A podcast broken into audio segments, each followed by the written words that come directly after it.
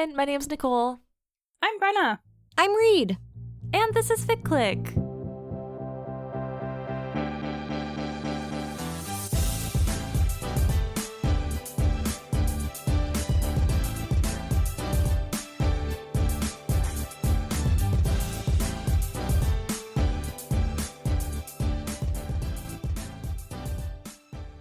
podcast where we talk about fan fiction. Each episode, each of the three of us typically brings a fic to discuss. This time we are on a theme. We'll talk more about that soon.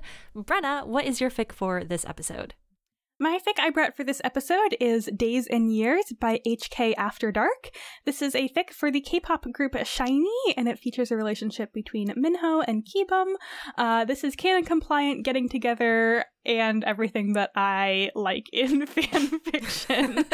Nick, what's yours? My fic for this episode is A Field Guide to Common Birds in New York City by AO3 user Toft for the fandom Person of Interest TV. The relationship is Harold Finch slash John Reese. I don't know these guys. I don't know this show.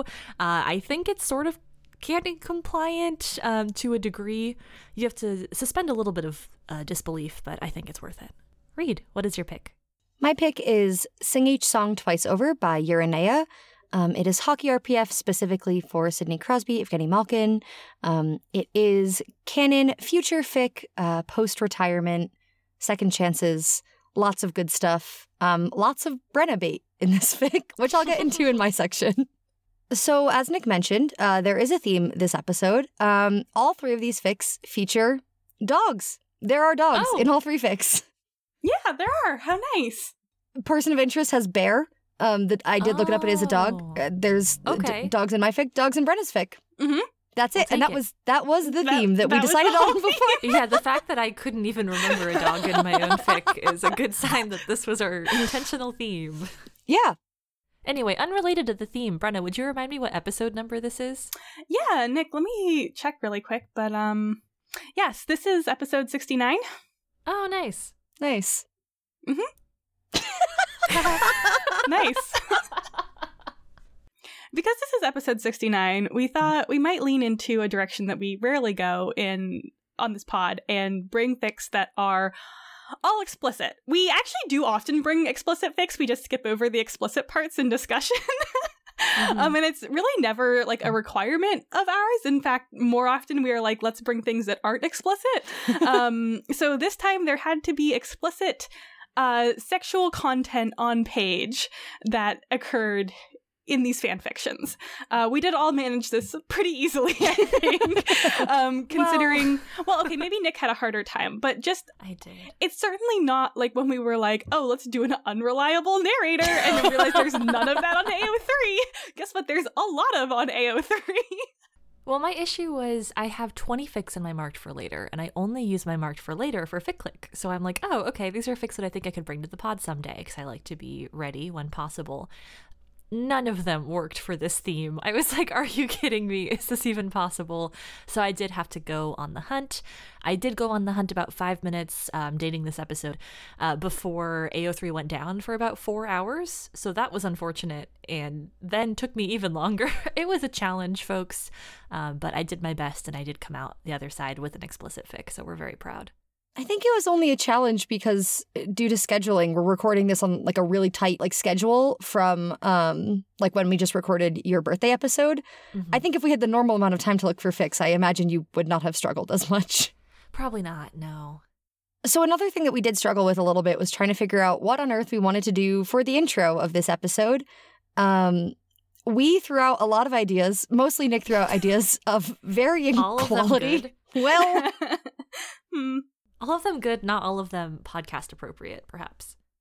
I suppose. So, what we landed on is we thought it would be fun to do a sort of bracket style tournament for tags. Um, so, what we did is uh, we each went through our history, uh, and for each fic that was in our history, um, we looked at either the sixth or the ninth tag. We compiled a list of 69 tags, um, and then I made a bracket out of them. Except, okay, a couple things here. One, oh my god, it was so hard to find a bracket that was like easily usable by for two of my co-hosts. But two, um, a lot of brackets at most go up to 64 teams. Most of them cap at 32. A, a couple were like 64. they are cowards, I guess, and not ready for like a 69 team bracket. Um, so what I did is I randomized our list of tags and I chopped five from each of the lists. Um, so I made three completely different brackets. Um, each are missing a different five set of randomized tags, um, and all of them again are like seeded differently, just so that we'd maybe have a little bit of variety um, in in our brackets. I don't know. I haven't really looked at my co-hosts yet, so I don't I know haven't what. looked either. I'm nervous. Mm-mm. I only looked at mine. I can't imagine either of you have the same number one as me. Maybe I was surprised by my number one, mostly because I had some I had some wild I'm round one matchups. completely matchups. unsurprised by my number one. It is so on brand. like I like my number one. I wouldn't have. I wouldn't have thought it'd be my number one going in. So the way that we decided to go about this was each of us had our own column in the same sheet, and as we went through our history and put our things down, they were like in columns next to each other. Uh, so our rows of three each had a different tag in them. Side note, I do feel like this exercise made us closer as friends and co-hosts. Holy cow! I was going through like nobody look at me. Some of these things I was not proud of. It's fine. Um, however, I thought it was very funny to look at the three tags. So, for example, for each of our first tag, mine was. Well, I don't. I won't say who's who's actually, so that we can maintain anonymity. But the three tags that we each had first were vampires, fake dating, smiley face, and friends to lovers. And so, looking at some of these rows, it was making me laugh to consider putting them all as like tags on one prospective fic. So, like, what would a fic look like that was vampires, fake dating, and friends to lovers? Um, and some of the other rows were pretty fun too. Let's see if I can find one that's not as cursed. Well, blood drinking, post disbandment, and begging. Personally, I'm looking at and finding very amusing degradation, paperwork, stabbing. So true. I mean, isn't that just a mafia AU? yeah, probably. What paperwork are they really doing in mafia AUs? Though? Well, well, they There's a should lot be that you doing quite a bit, but Yeah, if you're like laundering money, I feel like you have to manage your like balance your money. I don't know how laundering money works. I guess that's a good thing. didn't we talk about this in another episode where like We I did. didn't understand? yeah. yeah, Yeah, when I brought "Shut Up and Take My Money" by Attila, the like crit role Oh, coffee shop heist one, and you were like, "Money laundering?" Question mark. Marathon sex, podfic, and happy ending. That's nice. Blasphemy, reverse slow burn, and undercover. I'd read that. I would actually read that too. This, this is like some good. Okay, Ficklets, if you would like to feel closer with your friends, maybe you two should make a little spreadsheet and then everyone has their own little column and you just go through your history. And again, the sixth or the ninth tag, I was counting six or nine as like past the character and relationship tags. Mhm. So the first ones that were getting into like non character specific tags. Mhm. Um, yeah, make yourself a little list. Prompt generator. So Reed lovingly put all of these tags into brackets for us. They're all slightly different, like the organization, the matchups of them, and a few had to be omitted, like they mentioned, because we just couldn't put everything in one bracket based on the bracket builders. Um, so we each got a slightly different bracket and we all filled them out without looking at each other's. So we're going to read the last few matchups on each of our brackets, leading to like our number one winner overall. Um, and I think how we're going to do it is I'll give like the two things that were matched up in mine, and my co hosts can see if they guessed correctly as to which one I picked to advance in my bracket. Okay, so first up, I had Slow Burn versus Telepathic Bond. Telepathic I think you picked bond. slow burn. Oh.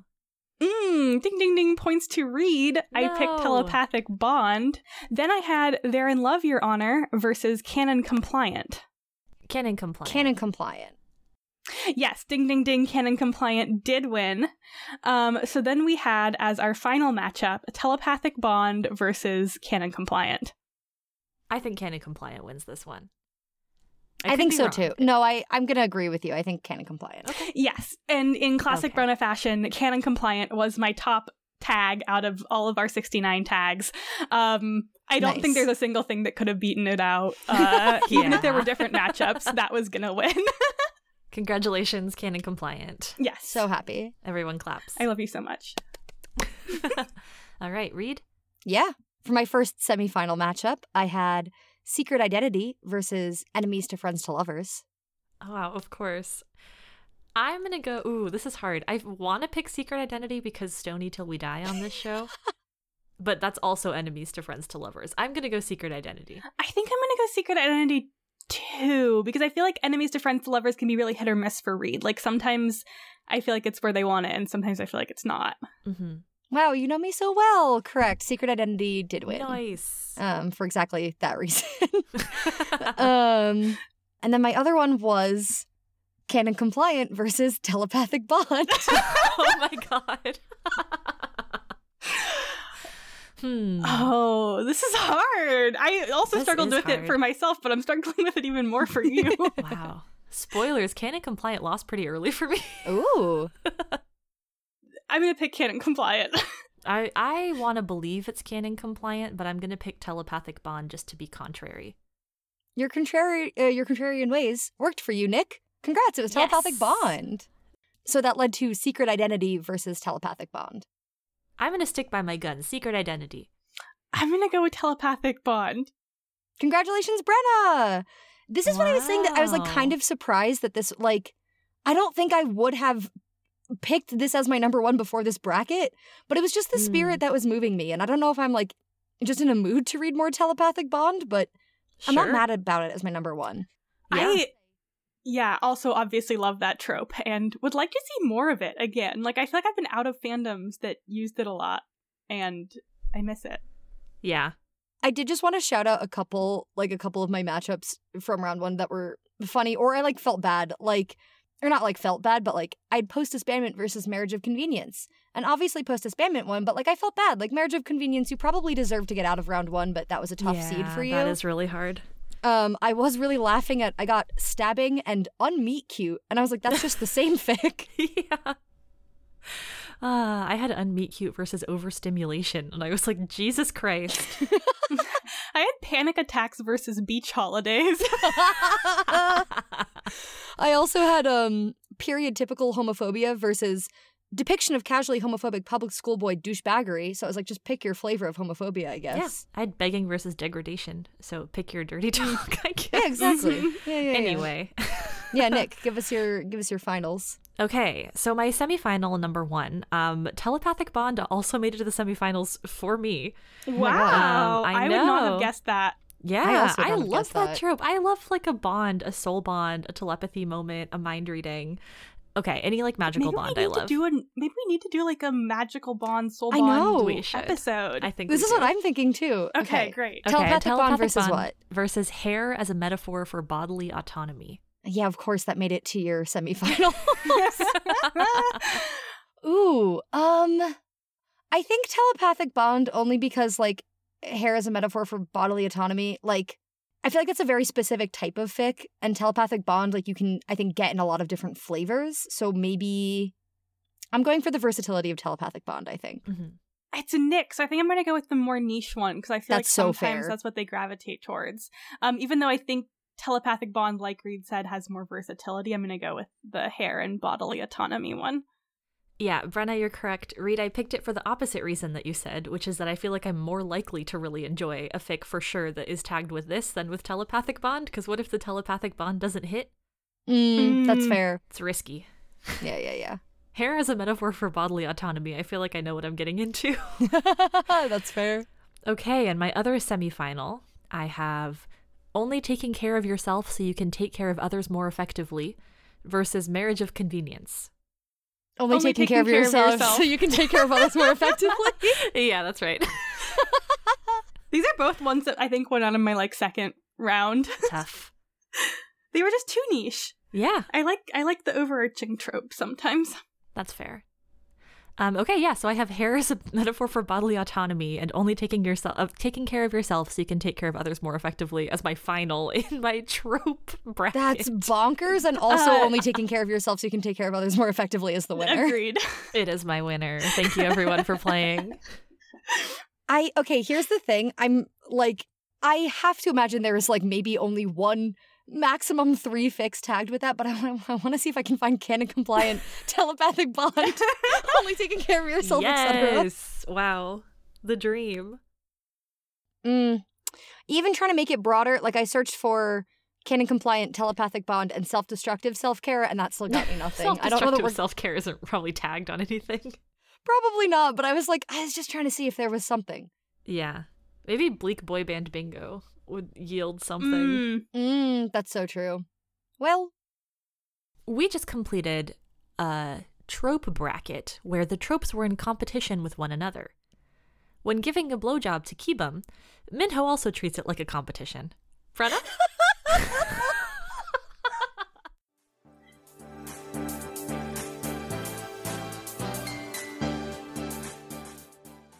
Okay, so the fic I brought for this episode is Days and Years by HK After Dark. As mentioned previously, it is for the K-pop group SHINee, and our relationship is Choi Min-ho, Kim Ki-bum, aka Ki. Um, this is a canon-compliant getting together fic.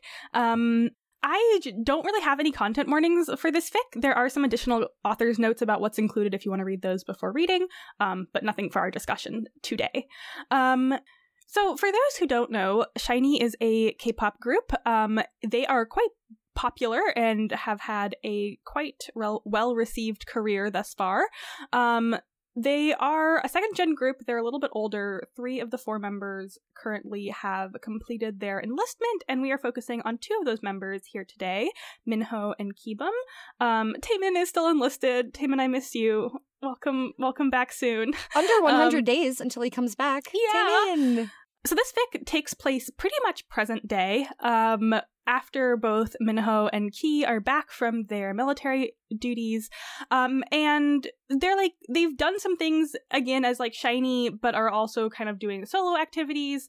Um, and this is honestly a pretty straightforward getting together fic. I really fell down a Minho Ki rabbit hole lately. I like haven't really been reading a lot of K-pop fic, and then I randomly read like a 60k fic for them, and I was like, oh my god! Like I was already familiar with them to a certain extent. Um, like you know, I know about SHINee somewhat, and like I really have liked Key's recent solo work and stuff, but I I was not like deep in it, and now I'm like deep in it with these two specifically. Um, I read the fic; it was very canon compliant. The first one I read, then I read a whole bunch more that were also canon compliant, including the one I brought today. Then I watched like a million clips, and I was like, "Oh my god!" because so many of these fics, including this one, like pull little things from interviews and like other sorts of like variety content that we've gotten of the members like in the last couple years um which is just one of my favorite things about canon compliant fic too.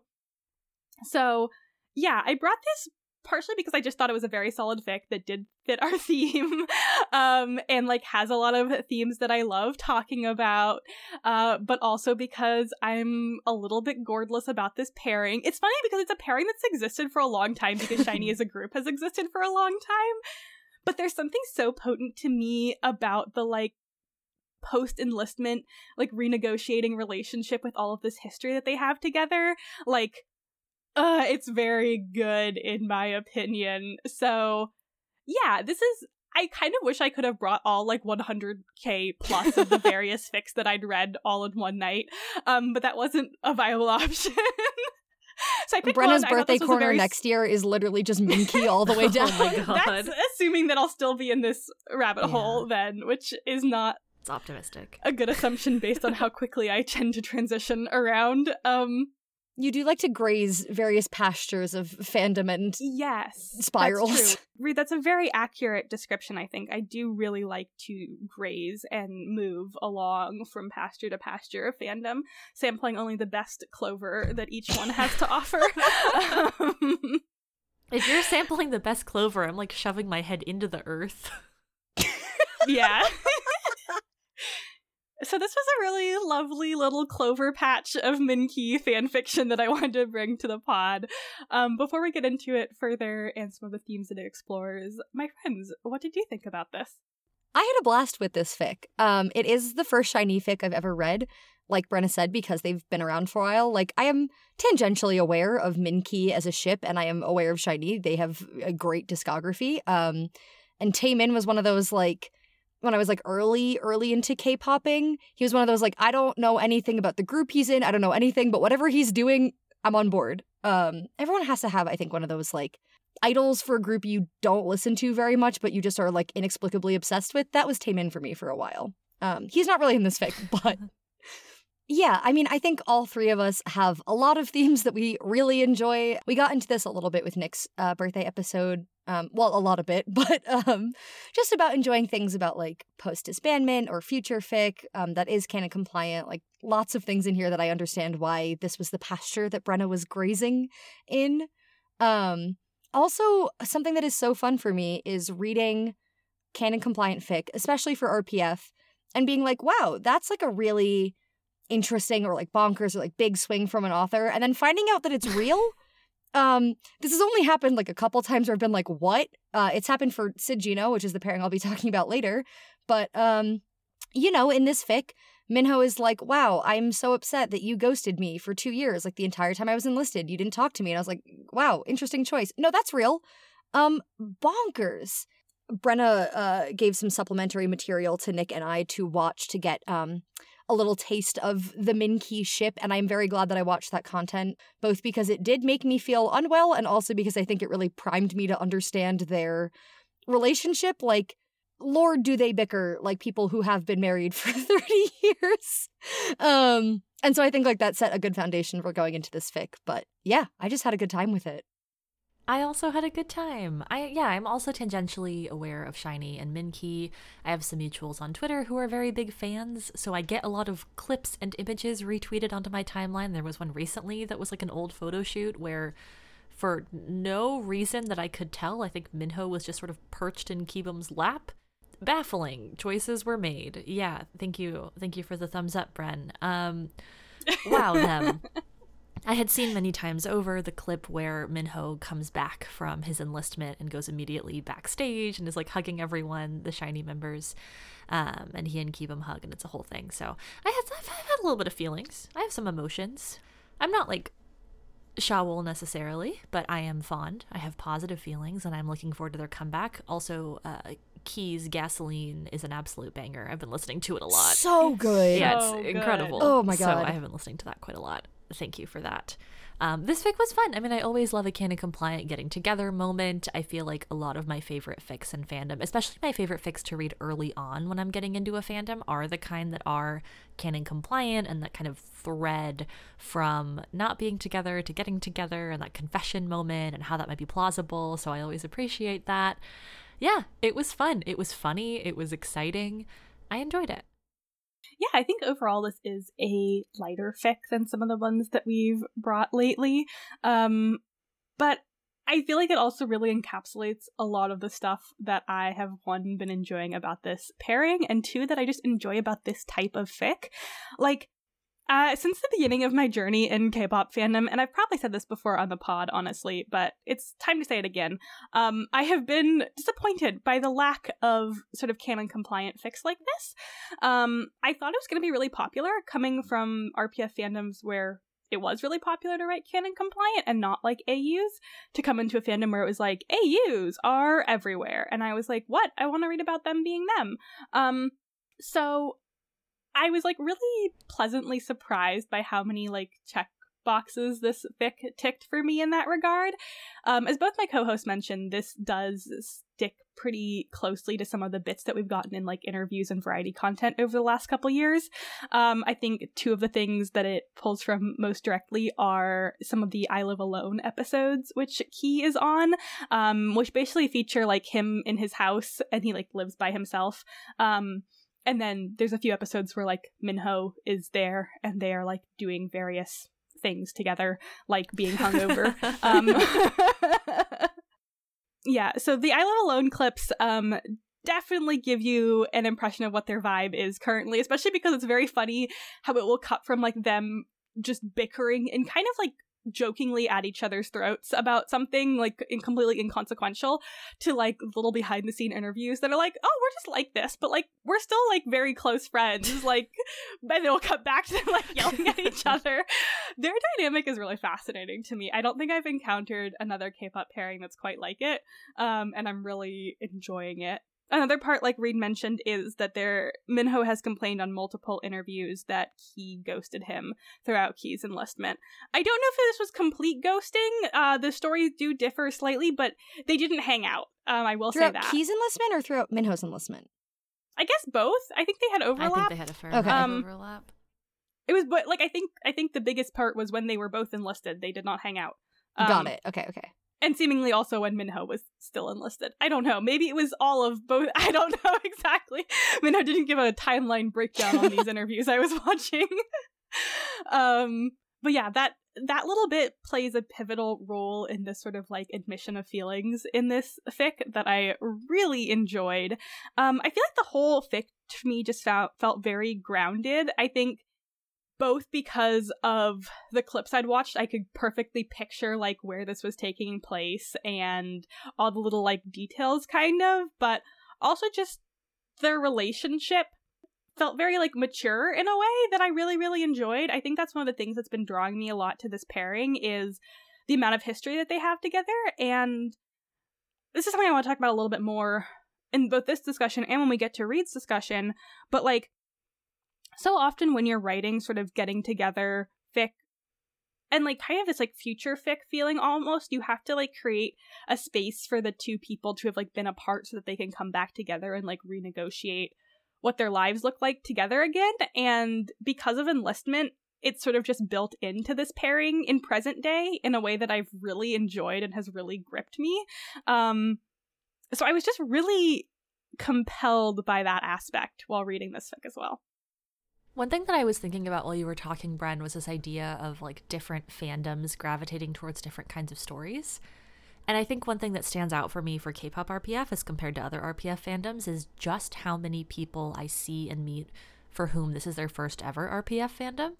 Mm-hmm. And so, one reason I see people writing a lot of AUs is this sense of A, like nervousness about getting all the details of canon right, because there's a sense that canon compliant fic has to be perfect. Even though I think for me, at least, my standards for canon compliant fic are a lot higher with fictional source materials than they are with RPF, but whatever. Um, and then two, that it feels.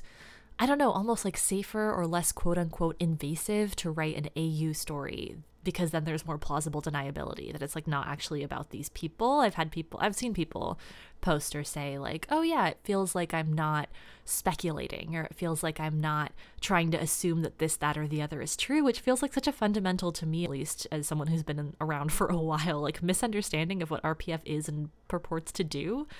So I don't know. I think that's at least seeing that kind of discussion happening makes me think that for folks who are new to RPF, it feels scarier for whatever reason to dive into some of those canon compliant ideas as opposed to going in a total AU direction. Emphasis on the fiction in real person fiction. You would like Yeah. I don't know.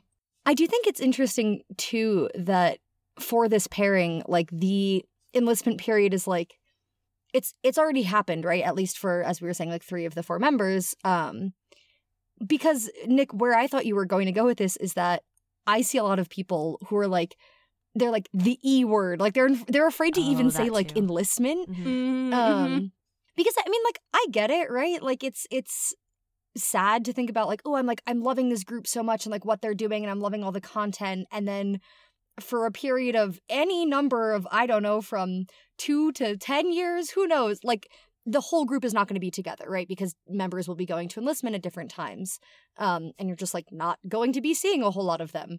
And so i feel like there's a there's a real like shying away of the sort of like reality that like enlistment is just there Mhm. and all, pretty much all of the male idols are going to enlist at some point and like that's fine. Sometimes that's the end of a group and sometimes it isn't. Like for SHINee it very much isn't. It hasn't been. But i, I wonder if like i don't know Bren, what you were saying with the like maturity like feeling of this like pairing and the fics is also because like there's all of this lived history they've already like hit all of these milestones that maybe other groups like bts or stray kids like the other groups that we've talked about in this pod a fair amount like haven't really Definitely. One of the reasons I wanted to bring this fic was because I was also thinking about it in comparison to the Stray Kids fic we discussed Mhm. last last episode in Nick's birthday. Um, I mean, these obviously like you know are kind of within the same universe of their K-pop fics that are relatively canon-ish. Um, but you know, with Stray Kids, they're a much newer group, and so any future fic has to sort of be forecasted out quite far versus like with SHINee. I mean, obviously, you could also write future fic that's cast like forecasted out quite far, but they're also just further in their career. These members are older; they have more history, both together and in the industry, and just like our public perception of them as well. Um, And one thing I was thinking about in particular was sort of this feeling of choice in these matters. And I know we've talked about this quite a bit with like anything that's sort of bandamy um, in RPF, but it is that feeling of like part of what you're marketing is destiny um and this idea that like you are destined to be together as a group and like there's a reason that these members were put together. And in the stray kids fic we talked about last week there's this like the sort of problem is that chan relies too heavily on this feeling of like we were meant to be together and he's kind of can't look past that and like do any of the work that like would be required to actually make a relationship between him and felix viable versus like something I really appreciated about the SHINee fic this week is that it feels like it's so much about making the choice and making the choice like again and again kind of and SHINee I think are a group also who have already been through a number of instances where they had to make a choice to continue going mm-hmm. as a band. Um I don't want to get into it too much because it's not really as much a part of this fic, but you know, they had to sort of make that choice when Jonghyun passed away to like continue as a band, after enlistment to continue as a band, and like also make choices about like what do their relationships with each other look like. I'm sure that's genuinely real that they've had to like make those mm-hmm. choices. Mm-hmm. like even if they are not the choices that fictional Key and Minho made in this fic. But I feel like that's such a it just feels very mature to me. Like these characters have grown and made these choices time and time again to like redefine what their relationships look like to each other and like also to the industry and as members of the band SHINee. and I just really appreciated that in this fic like it felt very refreshing to me in a way because it wasn't like oh Minho and Key were always going to end up together even though they always act like an old married couple like it was more like Minho and Key are presented another opportunity where they can decide if this is what they want to pursue. And this is the time where they've decided yes. Um, and I like that. Yeah. Well, I think too, when we look at like young adulthood, uh, for many of us, that means college. It means immediately post high school, like working. It means like maybe moving to a new place. I think there is this fantasy that comes with that era of your life after high school that the people, and maybe even during high school, that the people who are in your life are going to stay in it forever. And even at the time, I think you know that it's not necessarily true, but there is still this real desire. I think one reason that some folks might shy away from future fic and canon compliant fic um, or post disbandment fic or things like that is that the the pretty fantasy of the found family doesn't always get to stay forever. Uh, people change, people grow apart, people move away. And so I think there is something really nice and almost like relieving to read this fic that's not a future fic, because rather than being something that we have to imagine for the future of these characters, this story kind of lets us in on the really beautiful reality that they've been able to continue negotiating that relationship with one another into the present day, and that it's not something that came super easily. I would say that the thread that I find between this fic and the Chanlix fic that we talked about last episode is that I think both of them, to very different degrees and with very different kind of ends to them, purport that a happy ending is something that you build for yourself. It's not something that just happens. And this fic is sort of the the what would you call like a reverse mirror verse? This is the nice one. where they do build it, where they do get to talk, where the absolutely crushing pressures of the world and of success seem to have lightened up just a little bit and it's allowing them space to be together in a way that feels meaningful to them and i think that was my favorite thing about this fic that we get to almost relax into this idea that the happy ending can be now in in talking about choice um briefly there's like one line where Minho, I don't remember if he says it out loud or if he's just thinking about it, but when he thinks about like Key ghosting him, it is that sort of thing of I was wondering, you know, if we didn't have concerts and shows and contracts to keep us together, like, would you even want this? And as we've been saying, the answer is like, yes. But I also, okay, I really want to get into. Um, we find out in this fic that Minho and Kibum hooked up 10 years previous um, when they were 18, uh, Kibum came out to the rest of SHINee. He was like, I'm gay. Everyone else handles it pretty well. Um, Taemin is like, okay. Um, Minho says nothing. Yeah, he's super weird. he does not handle it very well, uh, and then is instructed to go fix things. Um, to which he like he kind of tries. He's like, "Hey, like I do support you," and Kibum's like, "Yeah, okay, whatever." And then Minho's like, "What's it like to kiss a guy?" So they hook up, so they hook up. which is like incredible. Um, but I don't know if it's like entirely clear in the fic, or maybe if I missed it. I don't know exactly how long they hooked up for, but it does say that like Kibum is the one who cut that off. Um, again, like when they were younger, sort of in their like early debut days of SHINee. Um, and now it's 10 years later. And so Minho is like, he's trying to go for it. He's like, you know what? Like, I want to stop dancing around this thing. Like, I want to see if we're on the same page. And I went gourdless for this one bit where Kibum's basically like, I like I need you to know that I haven't just been pining for you for 10 years. And Minho's like, okay, yes, I know. And then literally like two sentences later, he's like, I've been carrying feelings for you for 10 years. Yeah. Like, what the fuck are you telling me you've had a crush on me this whole time? This is wretched. And I was um rattling my phone. I thought it was such an interesting and good choice and just like another layer of complexity to this very long and historied relationship to not have this be the first time they're getting together, but for it to be the first time they're getting together with sort of like emotional significance and like Mhm. really like choosing it and going into it and it's like so much different than it was 10 years previous when they were fumbling teenagers and Minho presumably was like figuring things out about his sexuality like we don't get a ton from that time but I just thought it was such a good choice and one that I really appreciated in this fic. Yeah, it's not tragic that they waited until they weren't scared. Yeah. I think also just like a couple more points about sort of the things that we've all been discussing here. Nick, to your point about like a lot of writers are just dipping their toes into RPF into into fan fiction at all. Mhm. Um I was thinking about that and like HK is an author who I've read for so many years of my fandom experience. So I feel like I'm not that surprised that there's someone who executed this concept in a way that I really like because and I do not mean this in a negative way to someone who is young and entering fandom. Please, I I support you so much. Fighting, keep going. But as I've grown older in fandom, my tastes seem to evolve with people who are also either around my age or older in fandom. The things I look for and like now are not the things that I looked for and liked 10 or more years ago. And so I think authors who are 10 or more years younger than me are often not writing things that resonate with me as a 28 year old. Like, that's just not how life often works. And it's okay to like have different tastes at different times in your life. So, I don't know, that's just something I've been thinking about with like fan fiction in general. I find myself being kind of pickier than I was a lot of years ago with fic. And I think so much of it is just like I'm looking for things that resonate with me in a particular way that I'm kind of only getting from authors who are either around my age or like older than me and like not authors who are 10 years younger than me. And I think it's important that we have like younger authors too because they their fics resonate with people in fandom who are their age. Like, you know, that's like fandom is not a like oh, you can be in fandom from ages 18 to 20 and then you're done.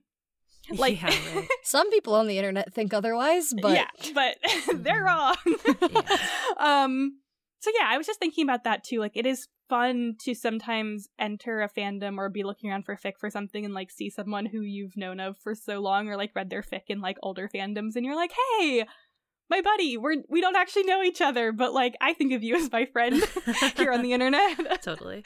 Um, and then also just the point of choice. Like, I think something that's really interesting in K-pop RPF, or like honestly any of these RPF fics where like people are together because they're like in a band or on a team or in some sort of like social situation like this, is there's a level of personal choice and then there's a level of things that are out of their hands. And this fic doesn't really get into it that much, but I do think it's something interesting about the sort of like what choices can you make versus what choices are made for you? And oftentimes one of the only choices that like it feels like you can make you being like the idol fake idol in this fic the fictional idol in, in these fics is like your personal relationships. You can't necessarily control your contract. You can't control what songs you're singing. You can't control this or that. Maybe as you get older in your career you have more control over a lot of those things um as you get more like respected by your company as- as you've made them boatloads of cash and they can't say no to you. But like I don't know. I do think that's an interesting element of like when so many of the things in your life are out of control, like what can you choose to control? And I think another thing that I enjoyed about this fic is like they're again coming together at a time in their lives where like more things are under their control. Certainly not everything. They're still both under SM Entertainment and like have contract obligations and all of that, I'm sure. But like they're also operating as much more like individual members within this larger uh, social situation. Thank you for joining us uh, as we ventured for the first time into the universe of SHINee fic um, and down my rabbit hole of becoming Minkiest. Um, if you are also Minkiest, please reach out to me. Um, I would love to shriek with you in a wooded place near maybe one of our homes. Um, Uh, I had a lot of fun with this fic. It hits so many of the check boxes in fics that Brenna loves. Um, yeah. If you go on Tumblr, you'll probably see many gifs of Minho and Kibum and the rest of SHINee. Um, but in Nick's fic, when John goes on Tumblr, he mostly just looks at fat birds. Nick?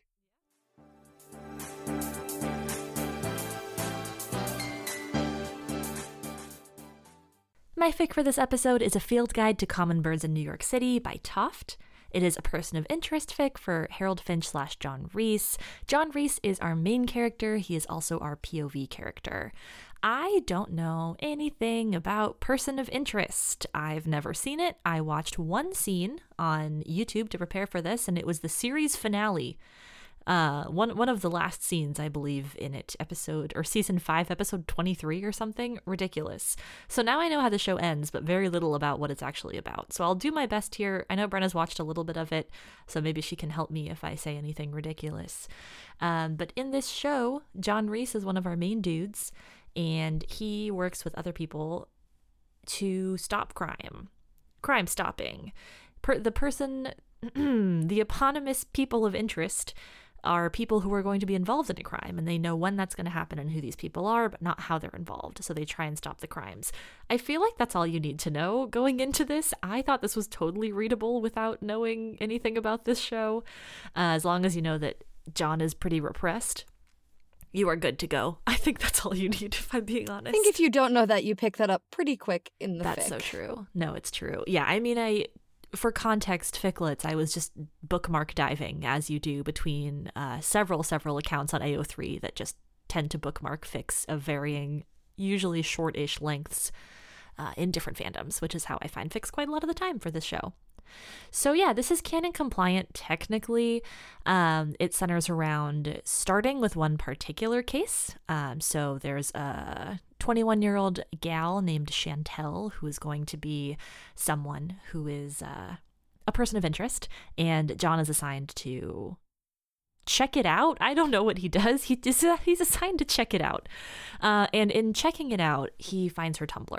So this fic is quite a bit about John getting into Tumblr, developing his own Tumblr, being a big fan of accounts with birds, particularly round birds that are referred to as borbs, uh, both by the Tumblr community and John himself on his new blog where he birdwatches in New York City. Uh, this fic is about kind of self worth and untangling that repression. It has some action scenes, I would say, in terms of content warnings. The primary one would be some violence, typical of what you would imagine in a crime fighting TV show. Yeah, I enjoyed this fic quite a lot. The Tumblr stuff I thought was extremely fun and charming. I really enjoyed this fictional therapist. As you may or may not know, I have a lot of feelings about fictional therapists and their depictions in various kinds of media, including fan fiction. This one was great. I'm so excited to talk about her. Um, I liked the arc that John has throughout this. It doesn't surprise me that this is the kind of arc a character like this would have in a fic. I imagine there is other fic exploring this as well with him or with other characters like him. So I liked that, and I liked how readable it was without knowing what was going on. It's about 15,000 words, it is explicit, it's getting together fic, but I think more than that, really, it's about John figuring out how to have a human emotion, express that human emotion, and not die of shame as a result. So, yeah, that's my fic. I'm excited to dig a little bit more into some of those particular themes, but first, I would love to hear what my co hosts thought. Yes, I have watched some amount of Person of Interest. I genuinely cannot remember how much. I think I would say approximately season one. Um, I did not watch it while it was airing. I watched it years later, and it's faded from my brain a little bit. But I have to admit, when Nick was like, "Oh, I'm bringing a person of interest fic," I was like expecting it to be the uh fem slash ship for person of interest Root Shaw because I honestly didn't know that this pairing was something people wrote fic about. Perhaps that's just ignorance on my part. I don't think I've really been in the person of interest tag. I just like know what people I followed at the time when it was airing like shipped, and that tended to be Root Shaw. Um, they are not present in this fic. Yeah, so it definitely took like a little bit of a mental readjustment for me because I am somewhat familiar with at least like the beginnings of this show, and I did not like ship this as a ship while watching it. So I was like, these two? What are we doing here? I think it was convincing in the end, and like I definitely get some of the aspects that like this author pulled out of their characterization to like make this ship work. And maybe it gets more so that way also in like later seasons. I I wouldn't know. Um I the the bird blogging was so cute and wholesome and like really made me feel feelings and also like feel nostalgic for a particular time of just like being on Tumblr a lot. Um so yeah, I definitely am excited like for us to talk about that aspect. Um I also enjoyed the therapy part. I'm not uh in the mental health profession except as a client. Um but yeah, it, is amazing how many like badly written therapists there are in media. And I don't just mean fan fiction. I mean like literally half the time when I'm watching a show, there'll be a therapist and I'm like, what is this clownery? You're making this person actively worse. Um but you know, that's fine, I guess. Yeah, I really enjoyed though that this this one felt a lot more like real to a real therapist experience and also like genuinely helpful to John, which is great because that guy's got a lot of issues. um yeah. so yes, it took like a bit of a mental readjustment for me when I like started reading this fix. I was like, I don't know about this ship, like, uh, um, for my own just experience with the show, but it, it got me in the end, and like I really like the character work and the Borbs. Yes, as someone who more or less had never even heard of Person of Interest before Nick was like, this is what I'm bringing to the pod. Um, I did the typical me thing of I went on Wikipedia to read a plot summary because I was like, I need to know. I was like, I, I cannot emphasize em- enough how much I did not know a singular thing about this show. Um, the Wikipedia summary was really long, so I didn't get through all of it, but I got through enough to ground me. I did continually go, what? What? Out loud as I was reading, because it seems like with every subsequent uh, season, it just got more and more bonkers. Um, but it, it gave me enough context to read this fic, which I enjoyed quite a lot. Um, because I had no conception of these characters or any ships or anything about this world before I went in. I do think this sort of like person outside of fandom discovers fandom trope is sometimes super fun and sometimes is a little rough to read. This was just a delight. This was an absolute blast. Um, and like Bren said, like I felt very nostalgic, I think, for the era of Tumblr that John was in for this fic. Um, I like so much that he got a Tumblr for research and then was like, I like looking at round birds. This brings me joy. Having a hobby outside of stopping crime seems to be good for me, according to my Looking at therapist. these Borbs is actively healing. I also liked that it like did character work in like just further showing his repression. Like, my God, does John have lots to work through? At one point, he's going to title his Tumblr "I like birds," and then he decides that's too personal, and it's like, but Bud, oh Bud. Um, but he really goes through like a, a lot of growth in this fic that is also reflected in his blog. I was a little bit sad because um this fic came out in 2017, um, and I guess uh, presumably sometime around the time it came out, somebody did make a Tumblr for it that no longer exists, which I'm sad about. But I'm picturing in my head, I'm imagining the NYC Birdman, Bird Birdman, yes, Tumblr. Yeah, I don't know. I had a lot of fun with this fic. Yes. Um, I do want to read a little bit of it. Wow, me reading out of the fic. Um, just because I think we are going to be at least referencing the Tumblr quite a bit. There are some really fun excerpts of him like looking at it, thinking about it, and I want to share a bit of kind of the tone of that because he very much still is like hardened operative John Reese. He just also has a Tumblr. Um, so this is after an altercation in which he successfully stops someone from getting kidnapped. Late that night, alone, dutifully icing his face, John opens his new Tumblr account and navigates back to the picture of the round bird on Chantel's page. He looks at it for a while and sips his whiskey. He notices that Chantel has written Borb in her tags, which seems weird since she doesn't usually make typos. He clicks on Borb, hoping he'll get a definition or something. He gets more pictures of birds. Round, fat, fluffy birds with ruffled feathers that look kind of grumpy but also comfortable, warm, like they will be okay through the winter. Puffballs with beaks. Someone has written bird orb equals borb on one of the posts. John finds himself smiling and he clicks the little heart button. It's so cute. He starts like reblogging stuff kind of by accident and is like, whoops, my Tumblr now has a lot of pictures of Borbs on it. oh well, I don't know how to undo it, so I guess they're just like that. It's very charming and it feels weirdly plausible. I think it's one of my favorite things about this story. I really like, and I think all of us can agree, uh, but maybe not uh, that I really enjoy stories that bring in fandom to a canon in a way that is like kind of humorous but still earnest. This isn't making fun of Tumblr at all. And actually, John's therapist, who we'll talk about soon, is like, yes, keep taking pictures of birds and posting them on your Borb account. This is good for you. This is fun. This is like something that you're enjoying. I don't know. I just really like this is a story that really could only come from someone who is in fandom. And I always really enjoy that. I enjoy seeing that on the pod. I know some folks talk about that kind of thing in their likes when they sign up for the Rec Exchange. And it's something that I'm considering adding to mine for next year as well, because this kind of a story really makes me remember how much I enjoy that as a trope. Yeah, I love the like earnestness to which everything about the sort of fandom aspect was uh, approached, especially because it is fandom, but it's like kind of fandom adjacent too. It's not like John starts like becoming embroiled in like a fandom for like a show that's mysteriously similar to like the life he's living or just like some other show that like people who are watching person of interest are like into at the time. Like i don't know like let's say like white collar fandom or something. Um i think those shows had like overlap uh within fandom spaces. But um it's just like birds, like chubby little cute round fluffy birds. um and like their silly little names online. I also have to say personally I'm really glad that it was like these chubby little birds because I find that really wholesome and endearing.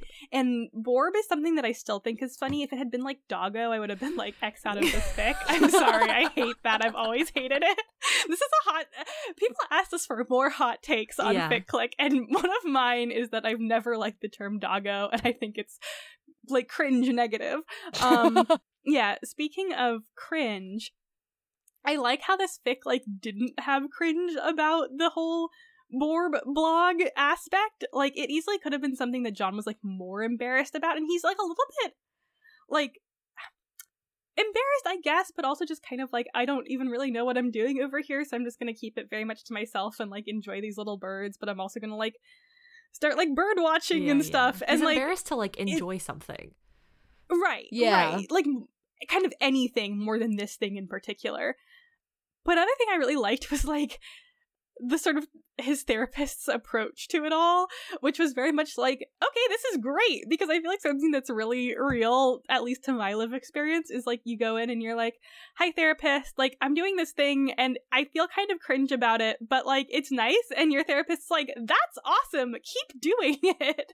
like, I don't care if it's cringe, it's literally healing for you. Um, and so I feel like that was like a really like genuine response from a therapist and like i really liked how all of these aspects of john's life like intertwined in this fic. Um i found it as realistic as i think would be possible for a character like john reese who's not a super average person um with his own lived experience like and also a person who like canonically is kind of just trained to like blend in wherever he goes. Like i think that's mentioned in this fic as well but like he literally is actively like tr- always trying to kind of be nobody. So a lot of this fic is like about him trying to figure out like who he is in even one small part of liking birds.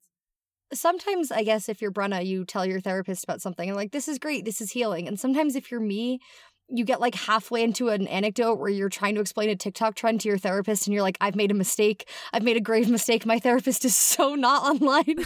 and every time I have to be like, here's my touchstone, here's my reference point, I'm, tr- I'm like, this is not worth the explanation. I'm so sorry. There's a lot of things I leave out because I'm like, she's not going to know what I'm talking about. They're very supportive. It's just sometimes I'm like, I don't. I don't even know how to get you to where I am right now, so maybe it's just not worth it. I did really enjoy Sandy, the therapist, in this fic, though, and I made like a little note to myself. I was like, I cannot wait to hear Nick's thoughts because, yes, we do know that Nick has many thoughts about mental health and mental health professionals and how they are portrayed in all things, not just fan fiction. Um, but like the first time you meet her, Um, first of all, she's very protective of her client, as she should be, because she texts her client Chantel and she's like, Hello, weird man was inquiring about you. Please be safe. Then once they find out that John is like not a bad guy, um, like literally, but also like not he's like he is there to help her. Um, she's immediately willing to break the law for him. And I just kind of liked that. Like Sandy, so chill, Yeah. so unruffled by things going on. Like John like punches a dude out in front of her and Chantel, and she's like, Great, I think you could probably benefit from therapy. also, what would you like me to say to the cops? And I was like, Sandy a homie. Yeah, she seems like someone who's been in the game for a long time. I love Sandy. I think she's very good. The moment where I kind of like perked up and was like, oh, Sandy, was she assigns John to do a mood journal, which is very kind of standard, typical when you're like first talking to someone and they seem like they don't have a lot of, uh, how to say, access to their own emotional state and like the ability to express how they're feeling. Um, then, yeah, you might want to give them a mood journal and they would take that with them over the course of the week and write down their mood either at specific intervals. So it might be like three times a day, like once at 9 a.m., once at 1 p.m., and once at like 8 p.m. Or it could be just whenever you feel a particularly strong emotion, then you would write that down. For some people, it's very helpful. Uh, John struggles with it, uh, which I think is fair. A lot of people do.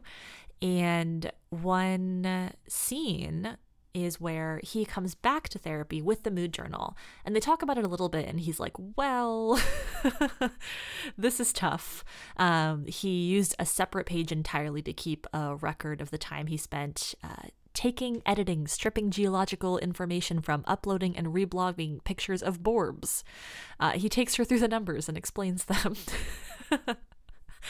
and she realizes very quickly, like, you know what, this is probably not a great idea. And she tells him flat out, you know, this probably isn't working. Why don't we try another approach? Rather than pushing it, rather than telling him to keep trying, like, if she's able to see that it's not helpful, then she's just changing their course. And he seems surprised by that and feels a little bit silly for worrying. And I was like, oh, Sandy, you know what you're doing. So I really liked that. Um, that was really fun. There's a whole scene later on where they're having a conversation and he's like, you know what, I just can't do this. And she's like, all right, well, why don't we just hang out? Like, feel free, like, play solitaire. I'll work on some notes. We can wait out the rest of the hour together. And maybe you can, like, I don't know, decompress, de escalate a little bit. And we don't have to keep pushing on that right now. And I don't know, I think there is just a certain amount of wisdom that comes with realizing when you can help someone uh, and when you can't help someone in a particular way. And I thought that her not only being aware of that, but taking that into account in the decisions that she makes in this fic, being aware of that as if she's like a real person.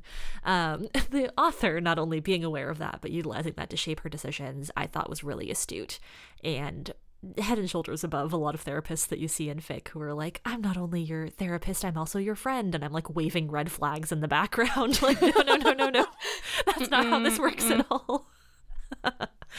so yeah, I just wanted to shout out AO3 user Toft for writing one of the much better fic therapists I have seen in quite a while. So, as I mentioned, I kind of went into this fic not super convinced about the pairing, which is no fault of the authors. It was literally just like based on my fandoming experience.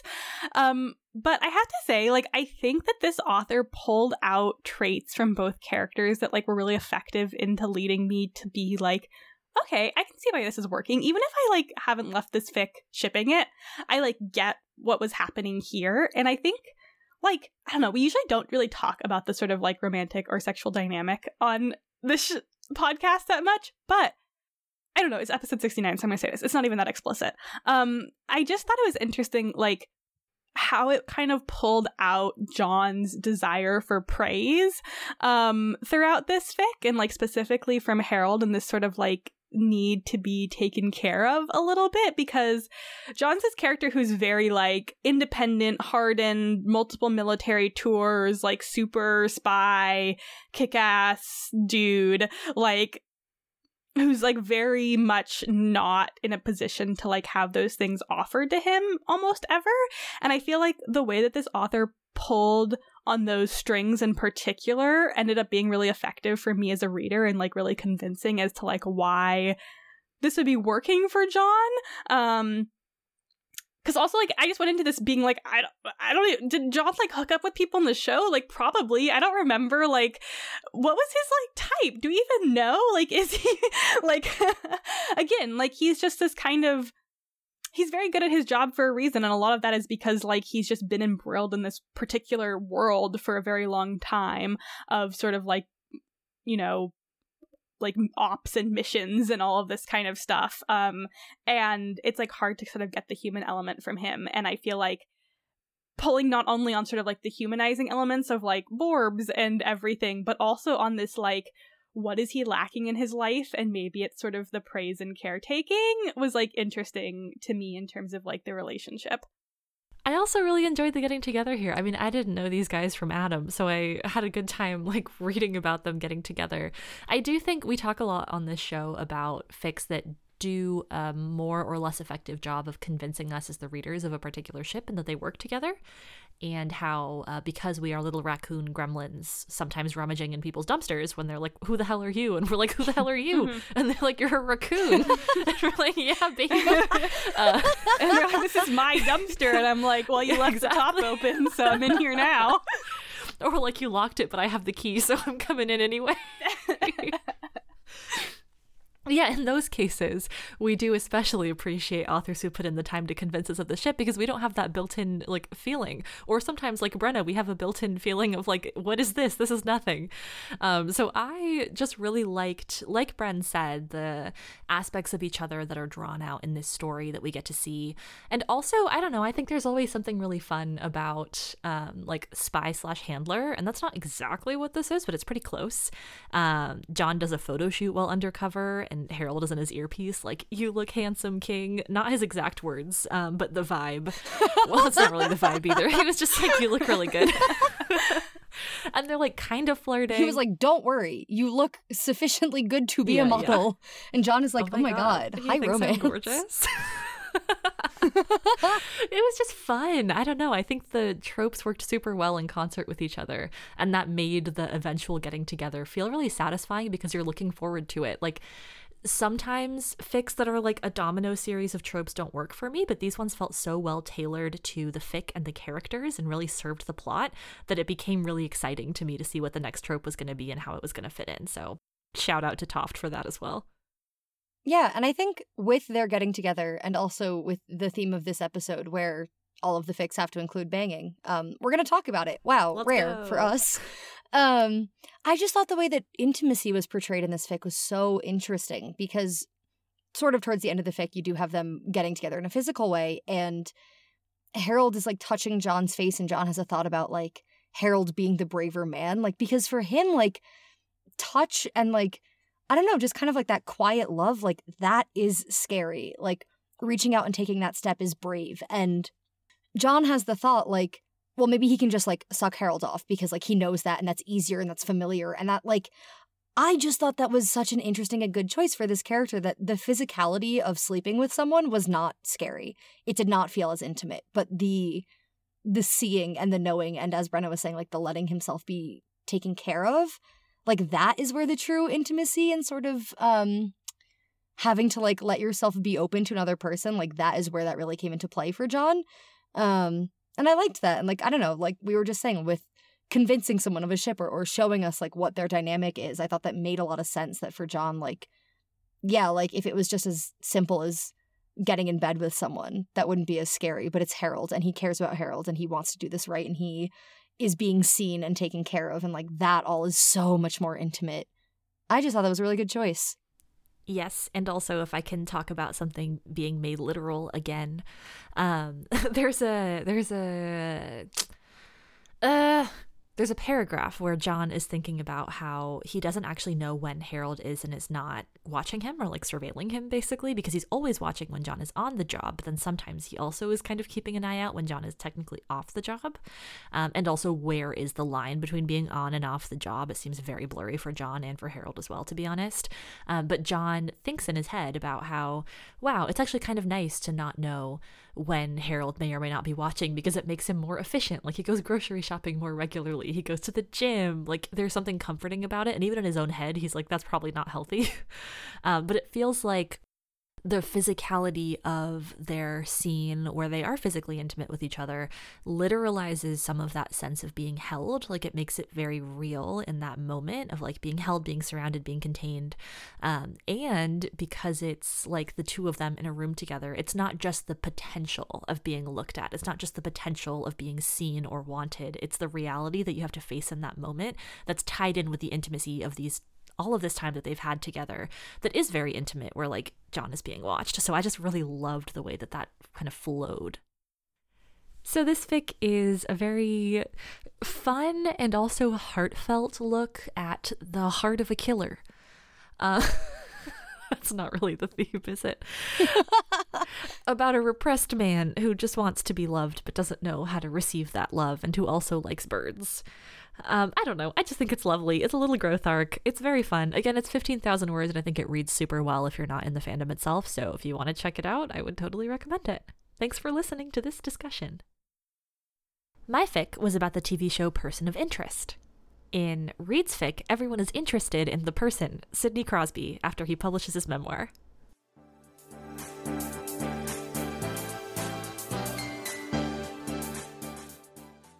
My fic this episode is Sing Each Song Twice Over by Uranea for Hockey RPF, specifically Sidney Crosby, Evgeny Malkin, who are on the Pittsburgh Penguins.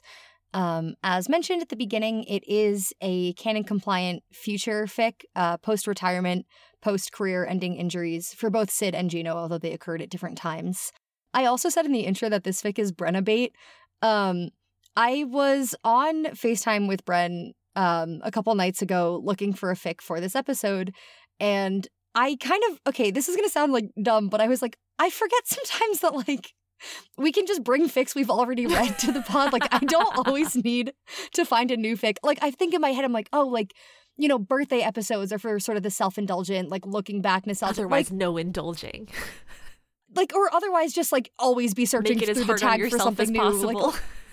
Like so I um I was like, what if we said Geno? And Brenna was like, sure. And I was going through a couple of fics and I mentioned this one, and Brenna was like, a ho. Um, and I feel almost a little bit like an imposter bringing it because I associate this fic so strongly with Bren. Um, but it is one that I read when I was like deep in my hockeying, and it is one that I very much enjoyed coming back to. Um, the premise is that two years prior to the beginning of this fic, um, Sid had a career ending injury. He broke his ankle. Um, he disappears to the Canadian wilderness. No one has heard from him. Flower saw him once in those two years. No one else, nothing. Geno keeps in contact with him occasionally, I think via text and email, but it seems pretty infrequent. Um, and then Sid drops a memoir, and Geno's phone is blowing up because at this point, um, sorry, again, two years. At this point, Geno has also um, he has just retired. He's very grumpy because the Pens are starting their preseason training, and he's like, "Who am I without hockey?" And then his phone is blowing up because people are like, "Hey, did we? Did you? Did you know? Did you know?" And Geno's like, "Did I know what?" And they're like, "You had to have known." And he was like, "This is all very obscure, and I'm annoyed about it." Um, and it turns out that in Sid's memoir, he very much implies being in love with Geno. Maybe it's just in a hockey way, but maybe it's more. Um, and Geno is like, okay, well, I guess time to get to the bottom of these feelings that I've been holding on to for over a decade that have never been addressed. Wow. Um, and he tracks Sid down in the wilderness and they talk things out. The content warnings for this fic, um, pet death for sure. That one's mentioned in the author's note. Um, it is fairly present. Uh, it's a whole sort of thing in this fic.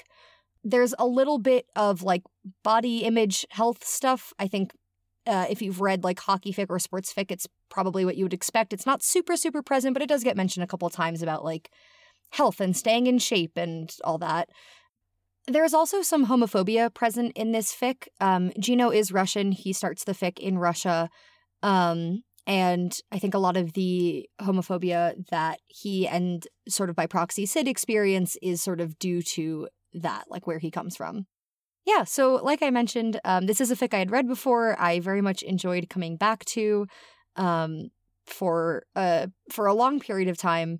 The pastures that I was grazing were was very much Sid Geno. I was in that soup so strongly, um, and even though I'm less into hockey these days, it was still kind of fun to return to this pairing. Um, but as ever, turn it over to my co-hosts. What were your thoughts? Because both of you apparently have read this fic before.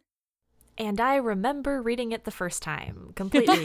this is not the first time we've done a fic on this pod, and I've gotten to the end and went to leave kudos, and it's like, you've already left kudos here. When, AO3? when was that? Years ago. Oh my goodness. Yeah, I, I did not remember. And usually, if I've read a fic and I reread it, I get partway through and I'm like, oh, this is so familiar. I've totally read this. No, at no point while reading this was like, I was I like, I've definitely read this. So it was like new a fresh experience for me, very exciting.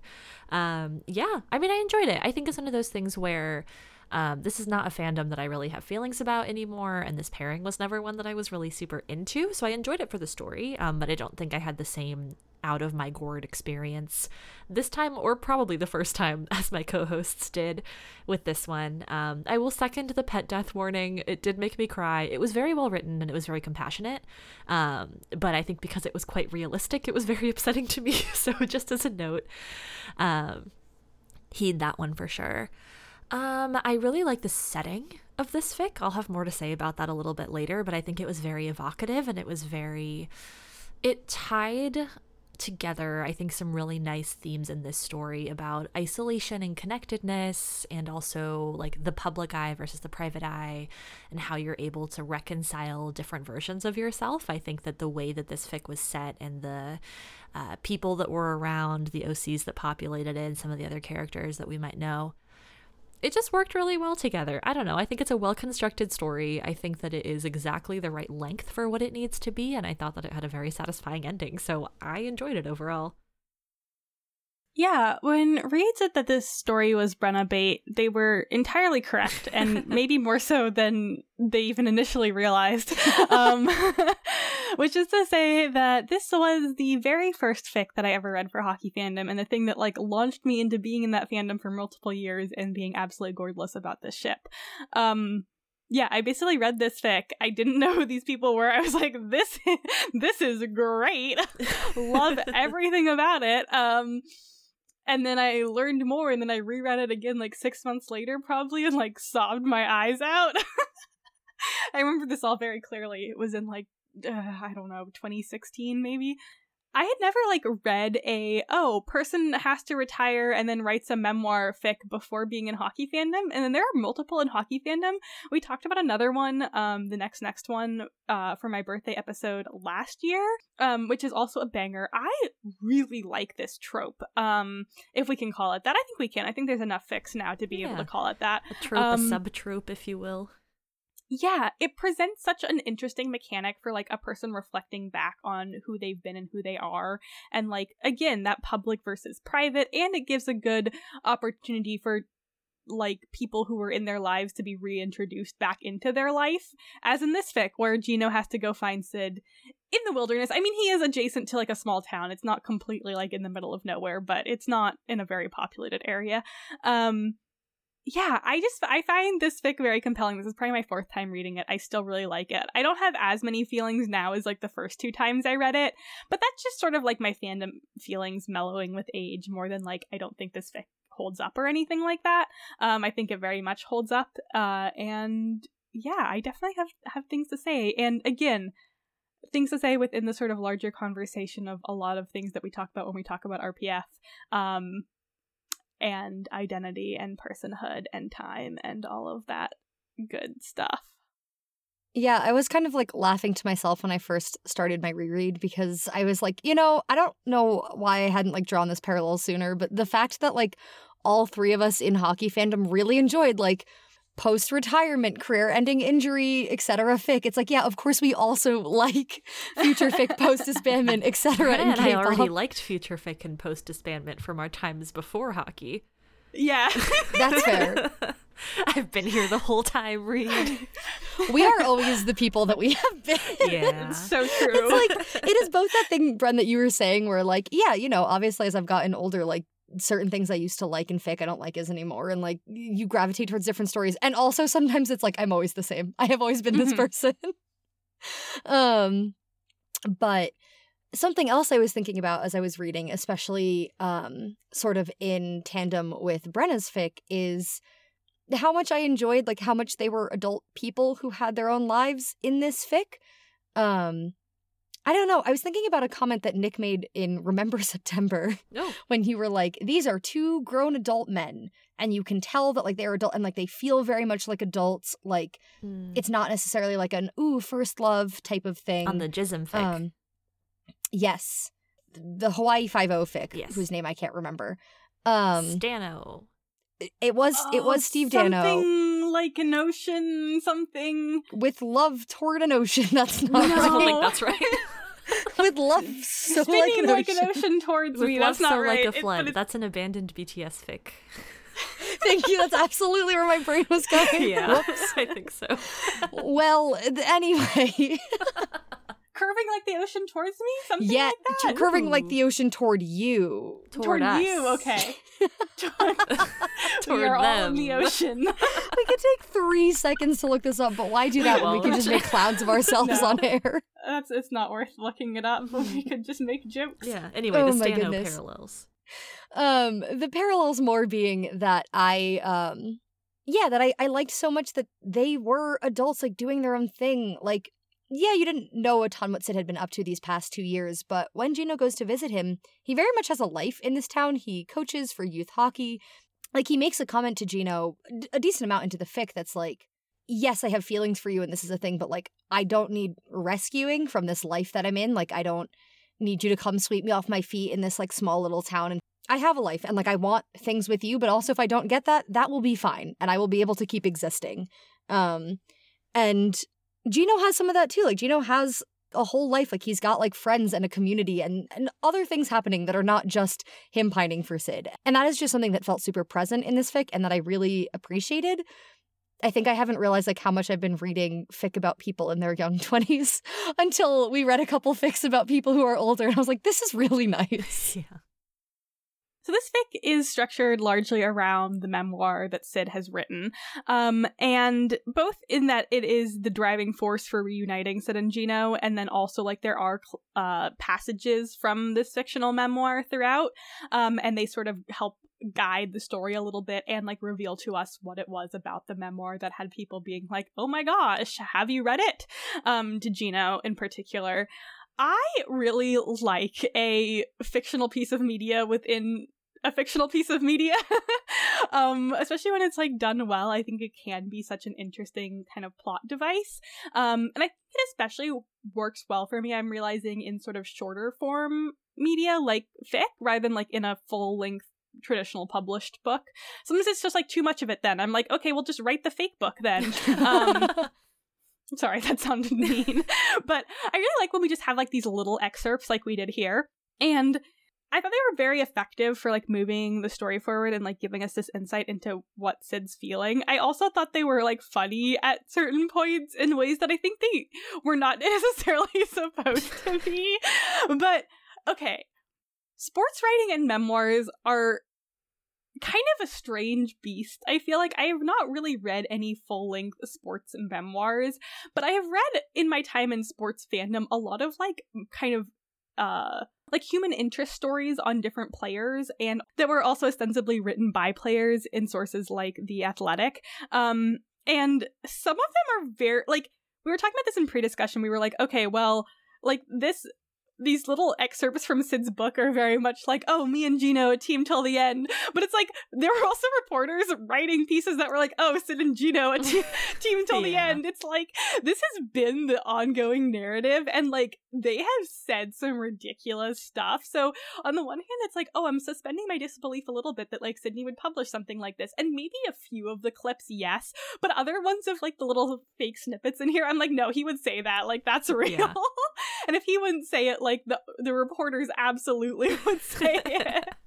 like this fic was published in 2015 which means it was published before the pens had their back-to-back cup wins and so the excerpts of like sid winning a, a second cup in this fic are all sort of imagined but the bit that was like oh finally after the long drought was over like i looked at geno's face and like i knew that we had made it like i fully believe he would say that like Yeah, that would be because, an article basically what he was have, saying yeah. after that cup win in in real life.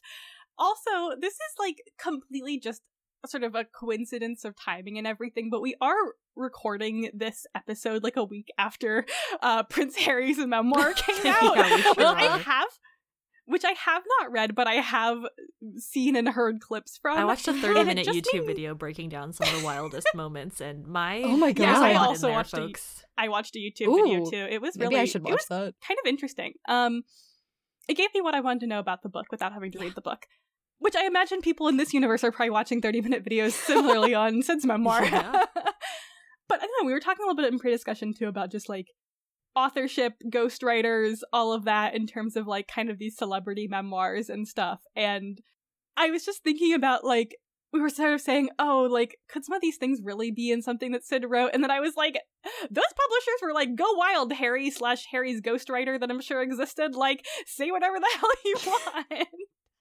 Um, so honestly, I've kind of stopped suspending my disbelief about some of the things that are written in Sid's fictional memoir here. I believe it; it's real. Maybe not the last bit where he's like very politically Yeah. correct about some stuff. Oh yeah. Um, he is still a hockey player, but the sort of uh, I was secretly in love with Geno all of these years. Yeah, you know what? Why not? the fact that like in in the universe of this fic, people are like, we genuinely can't tell if like from anyone else this would feel romantic, but from Sidney Crosby, maybe he just really likes the way that Geno plays hockey with him, and it's like, Maybe. yeah, that really tracks. yeah, like the set of this fic is someone who like is written as not really having had public romantic relationships, which is like not true for real Sidney Crosby. But like the it, how does he feel about this guy? Does he like him or does he just really like his hockey? Is kind of the vibe you get from like genuine mm-hmm. Sid quotes. Yeah. It has been a while. Um, but this is, to a degree, Hamlet. Oh my god.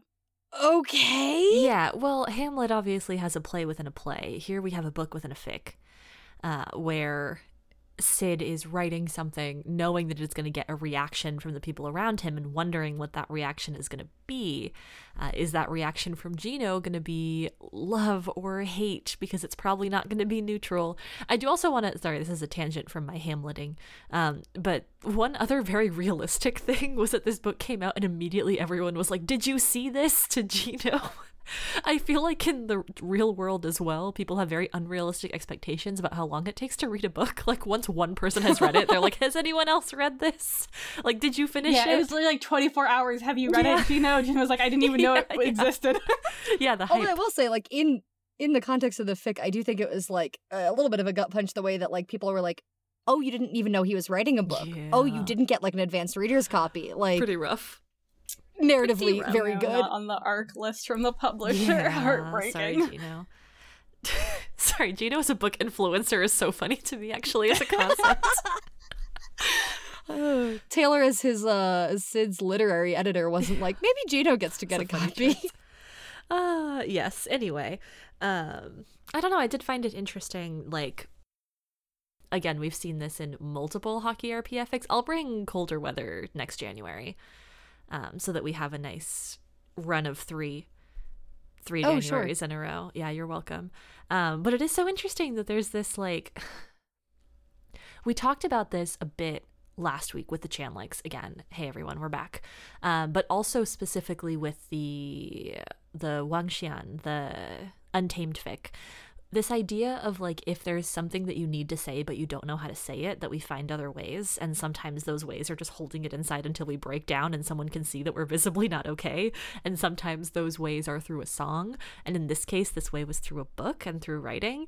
I found that really nice and really touching um, relatable in some ways. I feel like writing is often easier for me than saying something out loud. And so I really liked this choice, especially for someone who is so notoriously, how to say, diplomatic with the media and reveals very little about himself and his life.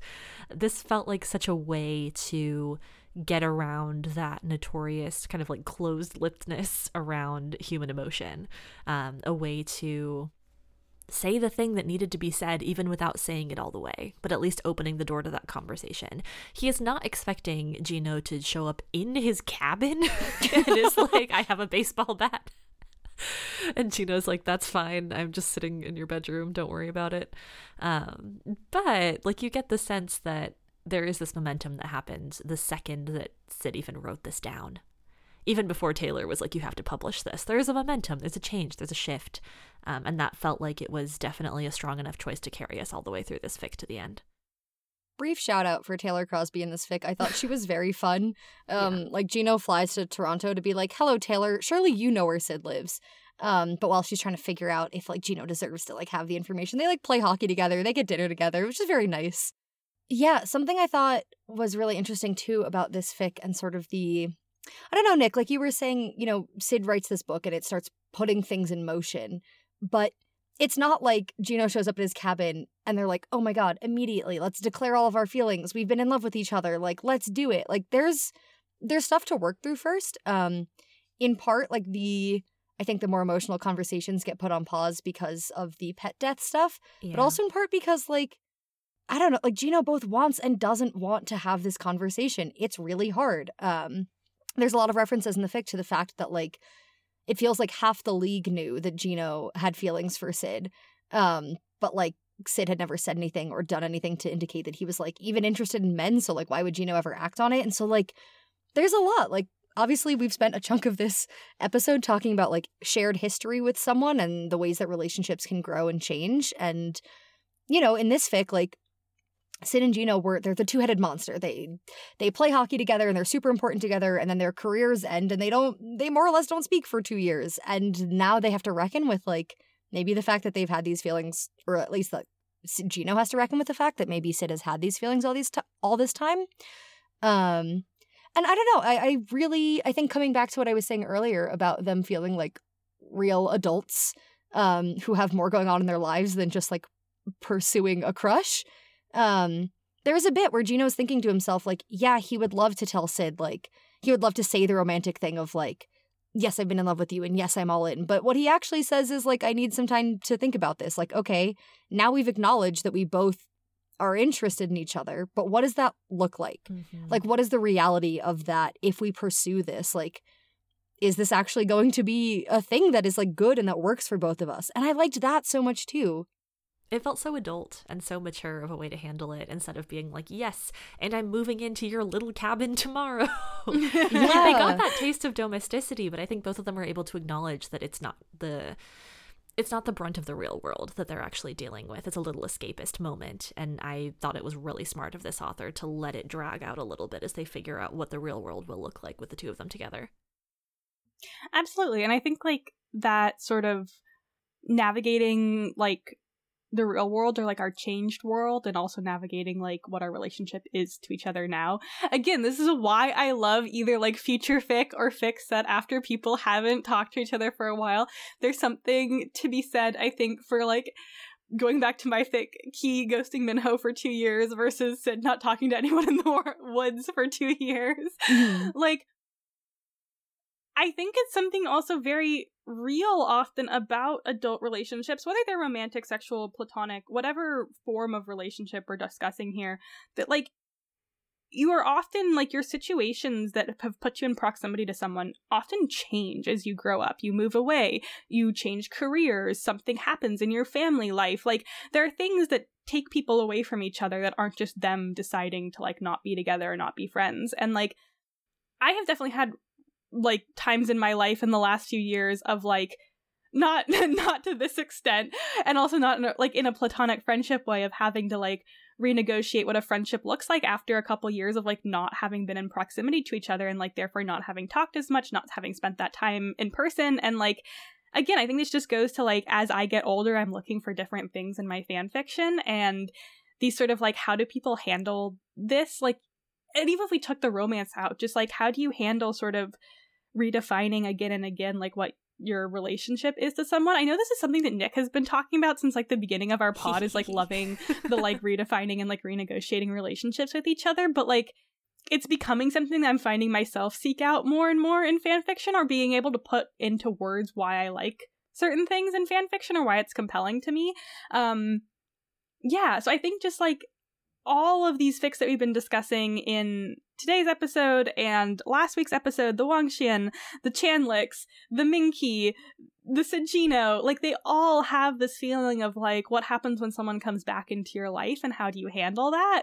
And like I think as people who like just as part of the human population who have had like a lot of experiences in the last few years of the pandemic kind of pulling people apart, this feels particularly like poignant at this time to me of like something that I think a lot of people have had to experience of like when someone kind of disappears from your life for like whatever reason, what do you do when they like come back into it? Um so I don't know. That's my through line. I mean, I love that. And I think for me, that ties back to some of the thoughts I had about setting and how Sid is able to achieve, Sid and Geno both are able to achieve geographic isolation from the places that they used to be, from the place that they knew each other, from the place where they knew all of their teammates and all of the other folks, all of the memories that Sid chronicles in the memoir they're in Pennsylvania. Um, and Citizen Canada and Geno is in Russia. And so I think there is something interesting too about the ways that physical distance can really reinforce emotional distance. It can create emotional distance. It feels a little bit different to me, I think, as someone who in fandom has a lot of friends who are very far away from me. Um, none of the three of us right now are within like two hours of each other driving, some significantly further. And so I think I I really like the way that Sid's cabin functioned in this story as a place that is separate from reality, a place that supported his isolation, and also a place where the world gets to creep back in on him and he gets to kind of open that door to a new relationship that's actually an old relationship. He's like coaching kids, it's very cute. Um, he seems to wander around town fairly safely, like they seem to protect him and protect his identity a fair amount and there is just something it's very really... the um like spider-man movie meme where they're like yes. they're like careful he's a hero and they're like yeah. putting him back and no one's looking at his unmasked face yeah yeah yeah exactly that um it's just lovely. I think it was the perfect setting for a story like this because the setting upheld the themes so much. I'm not someone who tends to. This is not true. I was going to say I don't care about setting. False. um, I think when I'm writing, I either care a ton about setting or I don't care at all about setting. And I think you can tell which fics are which.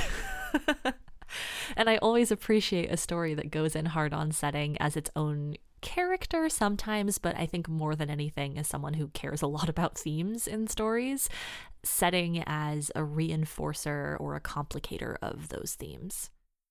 A very brief thing, Nick, when you mentioned like him coaching the youth hockey, I was yeah. cracking up at the bit where like Sid's like, "What do you think? Like next game should like 82 be on the top line?" And Geno's like, "They're fine. There's a top line."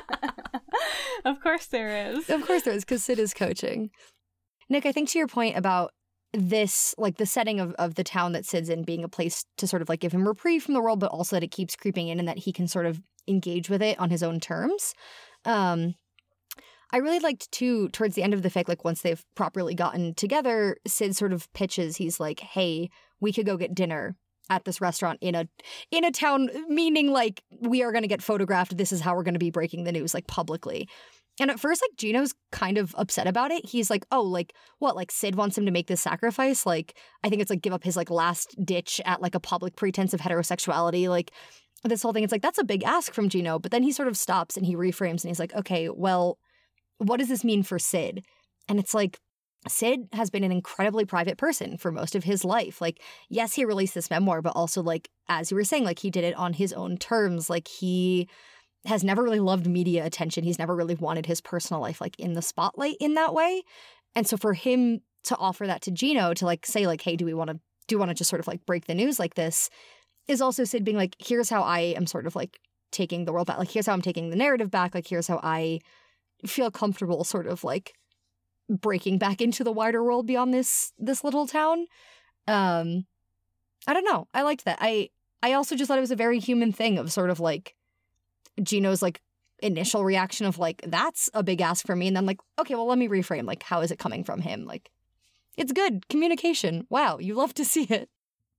I think that's going to do it for our discussion of Sing Each Song Twice Over.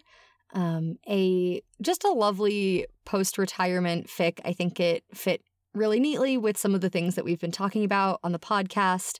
Um, very briefly, I will say this seems unrelated, but recently I was complaining to a friend about how um, like the Marvel Cinematic Universe started as a way for like people who didn't have all of the comics knowledge to be able to like watch one movie and enjoy it. You didn't need to know you didn't need to know everything. I feel like our podcast is slowly approaching a thing of like we used to be like come into any episode and you don't need anything and now we're like listen to this past backlog of 7 episodes if you want the full context of our conversation. But also we have a very good podcast so like you should just be listening anyway. We're rewarding our loyal listeners. Exactly. Everyone else is a faker, a phony, and a fraud. Wow. I feel like it's been a little while since we've insulted. Maybe words. that's not true. I was gonna say it feels like we've. It's been a while since we've like insulted the ficlets, especially about like not listening enough to the pod. But glad we're bringing that back. I'm negging them. It's actually flirting. I don't know if you knew that. Oh, okay. Oh, okay. Hey, ficlets. That's nice. Call me later. you suck. Sorry. Continue. Read. nope, that's it. That's gonna do it. Um, thank you, my friends, for joining me on this trip down memory lane into hockey fandom.